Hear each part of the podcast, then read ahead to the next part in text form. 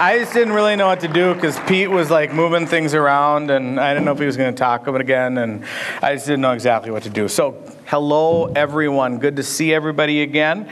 We're uh, talking about dreams again. I hope that you had some good time in your small groups to talk about dreams and relationships and brothers and sisters. The story continues. It keeps going. And again, if you read chapters 12 through 50 of Genesis, you're going to see one family, you're going to see brothers and sisters, you're going to see conflict, you're going to see real life, and you are going to see dreams.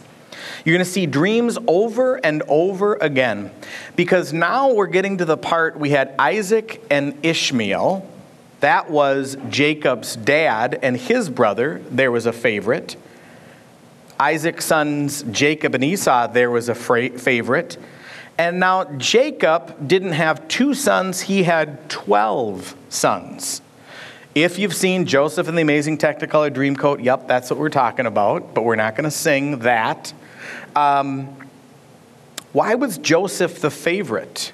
Sometimes the favorite's the oldest. Joseph, remember I said Jacob was in love with two sisters. Back in the day, that's just what happened. Okay, you're marrying two people, great.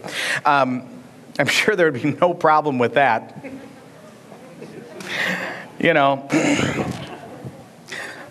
yeah, I, I'm not going to go there. I'm just not. Okay, the kids are gone, but I'm not going to go there. Okay, there'd be some problems, right? The, the chapter 30 that I said I read over and over again, his favorite wife, Rachel, couldn't get pregnant. The not favorite, Leah, she could get pregnant all the time. And so there was this conflict, and finally, finally, Rachel had Joseph. And so, whew, Joseph was real pretty. Joseph was real special, so special that his dad gave him this really, really great coat. He was super, super smart. He was super, super gorgeous. And he had these dreams. And he had these dreams, and then he was stupid enough to tell his brothers about the dream. His brothers who were older than him, he says, Hey, I had this dream where there were a bunch of cows and they were super skinny and they bowed down to the fat cow and I'm the fat cow and you're the skinny cow. I'm sure the brothers were fine. That's a great dream, Joseph. Um, what's amazing is, as stupid as Joseph was with saying that, he was exactly right. And you probably know the story. There is a method to the madness. In chapter 37, so this is quite a few chapters after my favorite chapter 30, Jacob who is now named Israel, tells Joseph to go looking for his brothers. Say, go see what they're doing. They were out far in a land called Shechem, and I never caught this part before, and it's certainly not in Joseph's Amazing Technicolor Dreamcoat. When he came to Shechem, it says, he, a man found him wandering in the fields, and the man asked him, What are you seeking? If you look at the first few verses in 37, I pledge to you, the man comes out of nowhere, never to be seen again. He comes out of nowhere and says, What are you seeking? Joseph says, I am seeking my brothers. Tell me, please, where they are pasturing the flock. The man said, They have gone away, for I heard him say, Let us go to Dothan. So Joseph went after his brothers and found them at Dothan. Here's the thing about that piece of land in Shechem the man who says, What are you seeking? It is the historically exact spot where Cain killed Abel. And it says in the very beginning of Genesis that the blood is coming out of the ground at that spot. And God asks, the murderer at that time, Where is your brother? Where is your brother? Now, 35 chapters later, in the exact same spot, a man comes out of nowhere and says, What are you seeking? A question I have for all of us tonight is What are you seeking?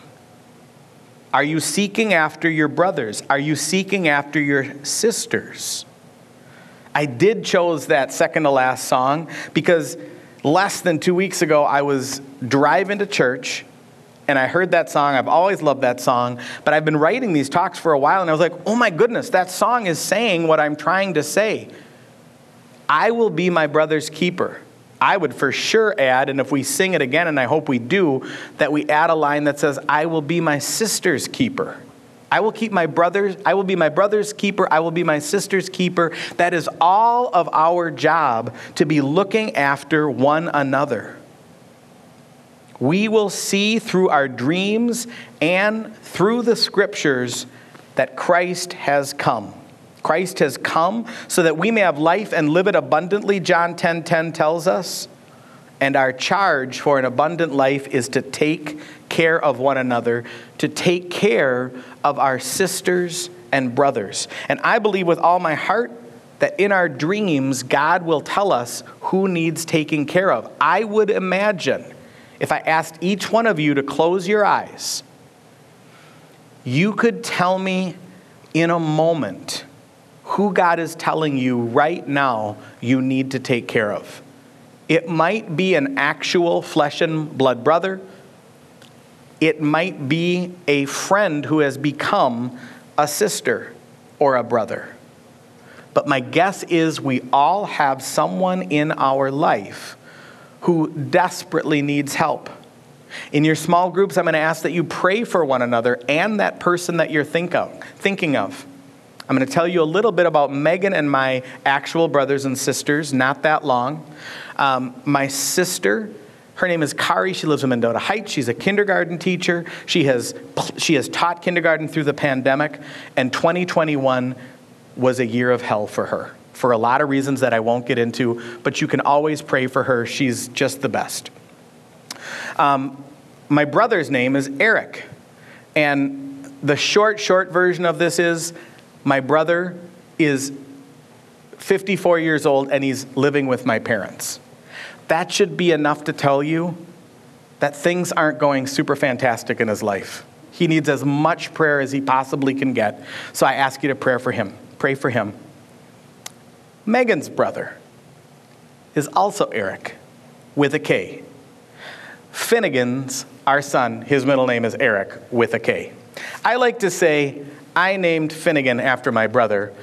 My nephew, my son's, my, my brother's son, Carter, he's also Carter Eric. I like to say I named my son after my brother. My brother named his son after himself. Megan's brother is also Eric. He is single and works and lives in downtown Minneapolis. And if any of you know what that means in 2021 and 2020, it has not always been easy. I tell you that because I think every single person, every one of us has a story. A lot of us have brothers and sisters, and a lot of us have brothers and sisters that are right here, right now. They're friends who have become brothers and sisters. We all need to be looking out for each other, taking care of each other at all times. And there can be no more division. There can be no more, well, they did this and so this. No, we are just called to hold on to each other and to love one another. Full stop, period, end of sentence. I believe that God will speak to you in your dreams, period and if you're wondering, I would imagine there are some of us who are like, I don't dream. This has not happened to me. I don't know what you're talking about. I get that. Um, you might be an incredible sleeper. Well, praise the Lord. That is good news for you. Um, but I'm telling you, dreams will keep happening because they keep happening in Scripture. This is Genesis, but it's just going to keep going. Um, for instance, the Christmas story, which is one of the stories I told when I spoke eight years ago at Summer Splash, is absolutely filled with dreams. Zechariah, Elizabeth, Mary, and Joseph, and the Magi are all visited in a dream. Just as you read your Bible, just see how much a dream comes up. It happens all the time. There's got to be something to it. Now, when we moved back from Iowa, our son Finn, had a dream in the fall. Now, At the time, I got to do some math. He was 12. His sister Sully, who's here with us, is seven. And Sully was a big fan of the American Girl dolls. You know what I'm talking about, American Girl dolls? Okay, at the time, American Girl dolls were about 120 bucks. I mean, they're not like a cheap present. And Sully had one, and she adored her American Girl doll. And the doll of the year American Girl doll knows what they're doing. There's a doll of the year to get people really excited about. That year, the girl was Sage, and Sully desperately wanted Sage for Christmas. What do you want for Christmas? I want Sage. Megan and I had sat her down and had the very real parent talk of, that's not going to happen. Ask for something else. We are a one American Girl doll family. Finn got hold of this Finn started dreaming. You've met Finn. You have maybe been sold something that you did not want at the Family Fest table because he's a salesman. And he said to us in October, I really want to get Sully Sage for Christmas. We're like, Finn? No. We are a one American Girl doll family. I really want to get her Sage for Christmas. Finn, it's $120 and you don't have $120. I don't know if you've ever had a persistent kid. Finn is one of those persistent kids. He kept at us for a week. Finn, you really need to drop this. It's not going to happen. I don't know if it was a weak moment. I don't know what happened. He came to us one day after dinner and he said, Guys, if I can raise the money myself, can I get Sage for Sully? We're like, Finn, it's $120. We don't think that's going to happen, but if you can raise it yourself, we will talk about it. Well, Finn was blessed with a very wintry and blustery November, and he was bold and fearless and went up and down our block, knocking on doors, really trying to raise money to buy my sister an American Girl doll for Christmas, wondering if I can shovel your walk. Well, the ladies in our neighborhood, I mean, puddle time. Just, oh my gosh, that's the sweetest thing I've ever heard. Here, boy, 20 bucks for a sidewalk. Like, that is good money. Finn took about a weekend, he had 120 bucks. We were out of options. We're like, Finn, yes, you can get her sage for Christmas. The reason I'm telling you this story is at the age of 12, December 24th, Christmas Eve, we are openers on Christmas Day, not Christmas Eve. I don't want to get into the debate. I don't. Um, that's when you do it. I don't want to talk about it. Just no. Um, our kids, they open one present on Christmas Eve. It's usually PJ Pants. I don't want to talk about it. The rest of them are on the 25th. Okay. So the 24th, that night, you know how your kid's like, I can't get to sleep. I can't wait. I can't wait best thing ever. Finn could not get to sleep. He could have cared less what was under the tree for him that year. Like, Finn, you got to get to bed. He's like, I can't wait to give it to her. He was so excited. Finn absolutely captured the spirit of Christmas that year. He got it. Okay, we have this on video, and if I was a better speaker, I would have had it up here for you to see because we videoed Sully opening Sage. Now, please remember, we had told her it's not going to happen. Finn, the American Girl doll doll package is very telling.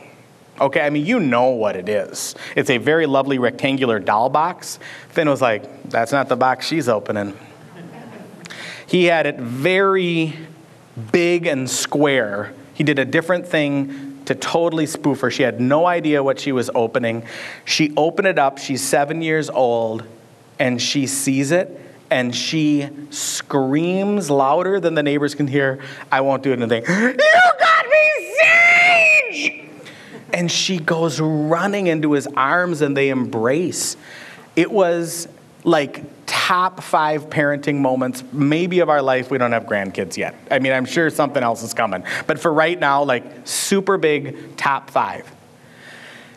God will give us a dream when we're 12 years old, and God will give us a dream that convinces parents that they're wrong.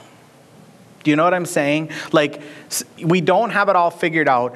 God is that audacious. And at one point, Finn said to us in the negotiating, Why are you trying to take this from me? Why? Like, I, I just want to do this for her. Why won't you let me? And it was, and we really like looked at, you know, like when you have the meeting after the meeting, like when you're talking to the kids and you're like, crap, he's kind of making some sense. Jeez, what do we do now? Like, it, that's God at work. It just is. God weaves dreams through all of us. Here's another way that I really, really think that God meets us in our dreams. I don't have a, and this is going to be hard for me to talk about, but I don't have a significant parent death in my life yet. But I've talked to enough people that I really believe this is true. I really believe our loved ones can meet us in our dreams, or our loved ones are absolutely everywhere. Um, when I was at my last call, St. Andrews, I had the unbelievable privilege over five years about doing 200 funerals. I was the main funeral pastor. And probably around Christmas, I wrote this line in a funeral, and I've said it every funeral since because I think just so true, and I think it's one of those dreams that God gave me. I've talked about the Holy Spirit. I believe the Holy Spirit is the part of God that we feel. The Holy Spirit is the part of God that we feel. I believe our loved ones who have died, who have gone to heaven, have joined together with the Holy Spirit. Since the Holy Spirit is the part of God that we feel, I believe that we feel them everywhere.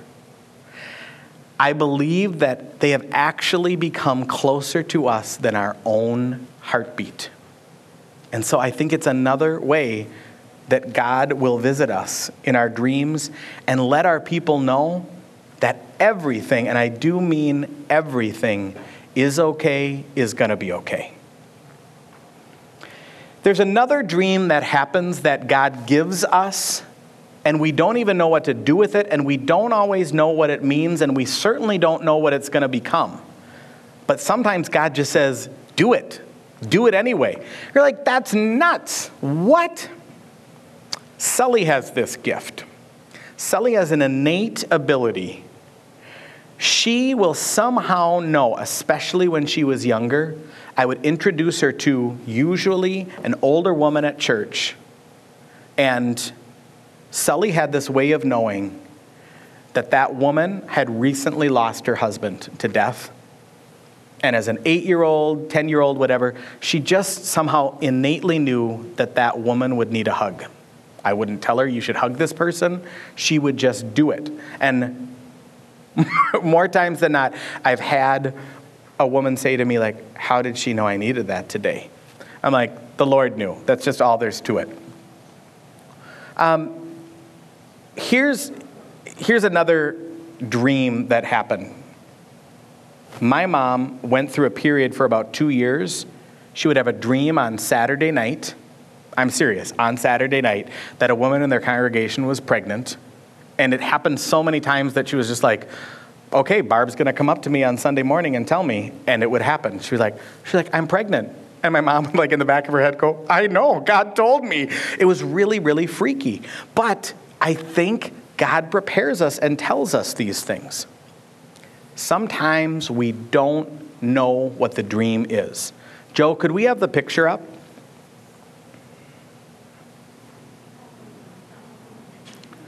I call these people the fabulous, fearsome 14. When they put together that first weekend 25 years ago, it is my best bet that they had no idea what was going to happen. I've talked to many slash all of them. They did know that they wanted to create an awesome place to gather for families if you ask Pete, if you ask Lynn, if you ask Barb, if you ask Paul, on and on and on, if you ask them, I would bet in their wildest dreams, they could not have imagined what was going to happen. That's how God works. He gives us a dream, He gives us a seed, and He just says, Do it. And you know what? This fabulous, fearsome 14 did it. They obeyed God, and now Family Fest is this. Now, they would be the first ones to say, Family Fest is not them. It's not about them. It is God working in them to do a mighty work. I want you to think for just a minute what that dream has done. I want you to think about how many marriages have been saved by this ministry. Think for a minute how many marriages have been saved by this ministry. I know there are marriages that have flourished and become better because of this ministry. I'm going to say one step bolder. It is my deep, abiding conviction that these weekends, this summer splash, has actually saved someone's life. The number of people that have come through these doors, it is my bet that there has been someone who has come through these doors who was ready to be done, ready to end it all, and they met God at this place, and their life is different. In just a moment, if anyone, and now would be a good time if we could grab anyone from the work crew who's in the Fabulous 14, get them in here, because in just a minute, I'm going to have anyone who is here from the Fabulous and Fearsome 14 stand up. If you are in the room, or if you're on the live stream, I know there are some of the Fabulous 14 on the live stream. I don't know why I'm talking louder because I think they can hear me just fine. It just seems like you're far away and we love you. Um, if you're in the room, I want you to stand up. I want you to stand up if you are part of the fabulous and fearsome 14. Do it! Yup.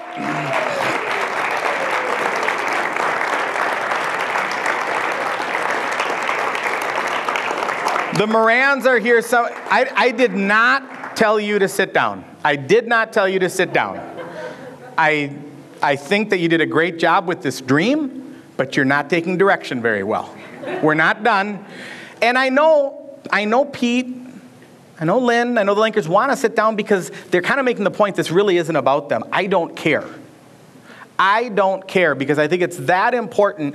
It is what God does with dreams. And so this weekend, tomorrow, tonight, the next day, simply say thank you. And if they just go like, you don't have to thank me, don't let them off the hook. Because they are simply being obedient to the word of God. We want to say thank you.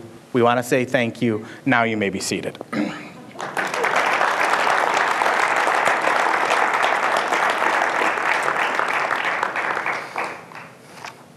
um, I really did pick that song because we are all in this together. And there is much work to do. We still have a few more talks where we're going to talk about what needs to be done and the power source that we have to get it done. But I'm telling you, it is fun to dream about this.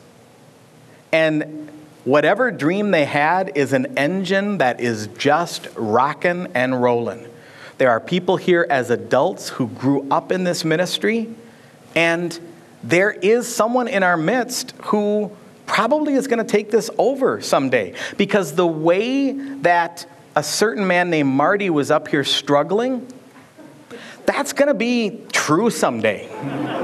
and and we just need to prepare ourselves, you know? But like it can't be forever there, there are seeds being planted, and you can see that this thing has legs. This thing has more and more dream. There are more and more people who need to find out about the power and the love of Jesus Christ. And so we keep inviting people. We are here because we were invited by Barb.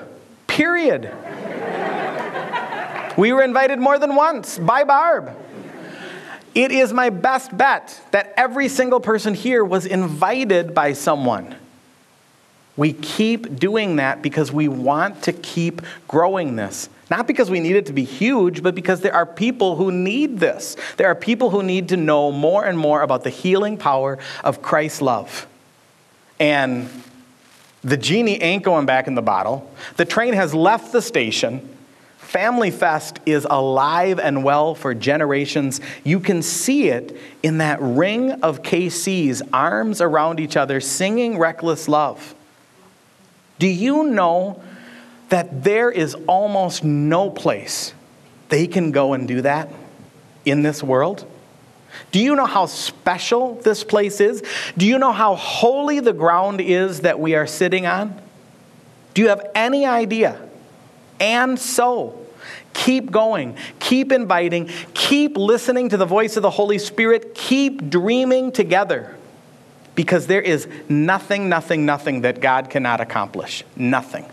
Ephesians 3:20 tells us now to him who is able to do abundantly exceedingly far more than we can ever imagine it is my best bet that that 14 could not have imagined this room in 1997 if i'm wrong throw a tennis ball at me it is my bet you could not imagine it. That's God. That's the power of God. Hallelujah. Let's pray, and then we're going to take a quick break and go right to small groups. You guys did great with the questions. Um, at least my group did. I shouldn't say you did great with the questions. My group did great with the questions. But, you know, anyway, let's pray. Holy and gracious God, you are a big, audacious, reckless love God. Your love knows no ends, it knows no bounds. It's inclusionary, not exclusionary. It grows and grows like a mustard seed, it grows and grows like yeast. Oh Lord God, it is the sweetest wine at a wedding we've ever tasted.